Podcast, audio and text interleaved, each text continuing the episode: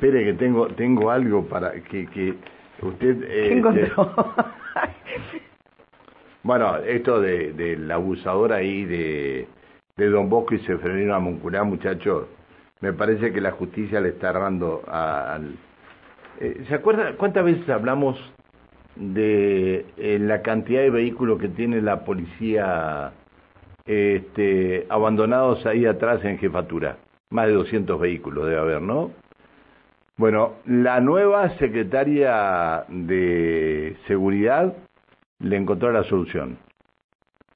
Vio que dijo recién este, que se compactan los vehículos que no va a buscar la gente en la municipalidad. Sí, sí, Bueno. hacen las compactaciones. Ayer la eh, doctora Marianina Domínguez firmó con el director nacional del programa Prodeco, dependiente del Ministerio de Seguridad de la Nación, un acta de acuerdo con el fin de entregar a entidades de bien público los vehículos que dispone la policía, pero en calidad de chatarra.